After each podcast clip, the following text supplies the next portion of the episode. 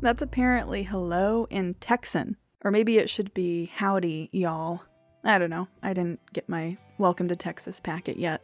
I'm sure it'll cover that. Anyway, my husband and I just moved to Texas. We are here. I have been here since February, and my husband just got here about a month ago. We just arrived from Seattle and we are loving every minute of Texas life. My husband started his new job and he is absolutely loving it. I have been working on my company and my future company launch, and I'm excited about that. And we are planning on having kids in the near future. I don't know, there must be something about Texas that just makes you want to have babies. Anyway, I started my new blog. It is called texasmel.com and I'm going to be just writing about my experiences and using it as an opportunity to self reflect. There's going to be lots of philosophy, lots of politics, because if you know me, you do know that I am political, but the friends that still hang around seem to like me anyway, and I really appreciate it. I don't know if blogging is still a thing, but I still do it because I am old I decided to podcast it as well, just so that I could, I don't know, practice other mediums. Anyway, I'm gonna read my blog from texasmel.com. If you wanna follow it, I'm gonna guess that you actually know me.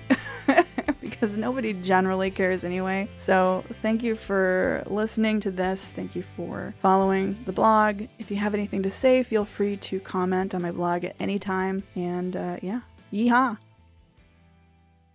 A new home from Seattle to Texas.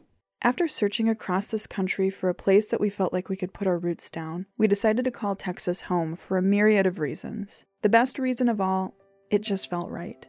I'm writing this while sitting on my porch that overlooks acres of lovely grassland in what the Texans call hill country.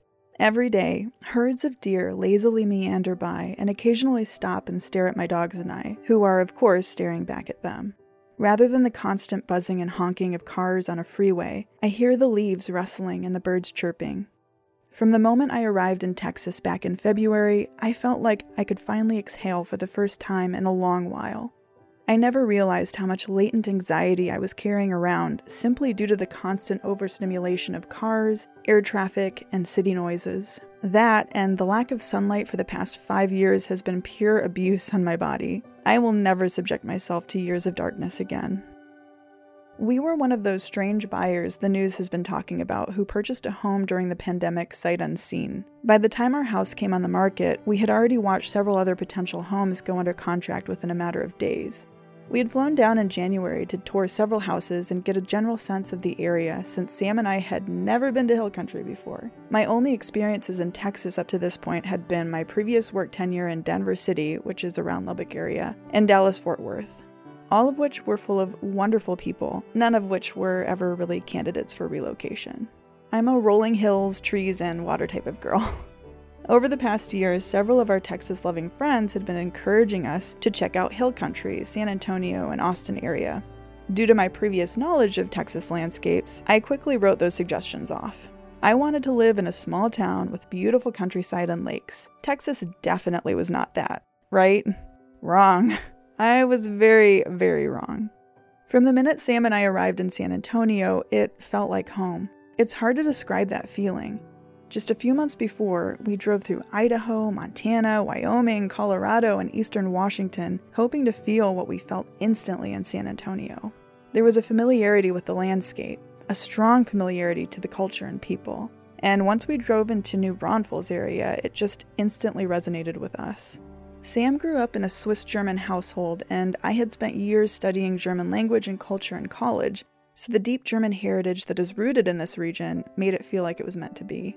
We left San Antonio empty handed during our trip, but about two weeks after leaving, another perfect home popped on the market and we got it. Fast forward a few months, and we feel so grateful and fortunate to be here.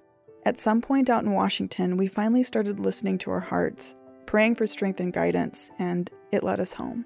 We're in a place full of people who believe in the values we hold dear, and who understand how blessed we are to call the United States of America home. The ache for home lives in all of us, the safe place where we can go as we are and not be questioned.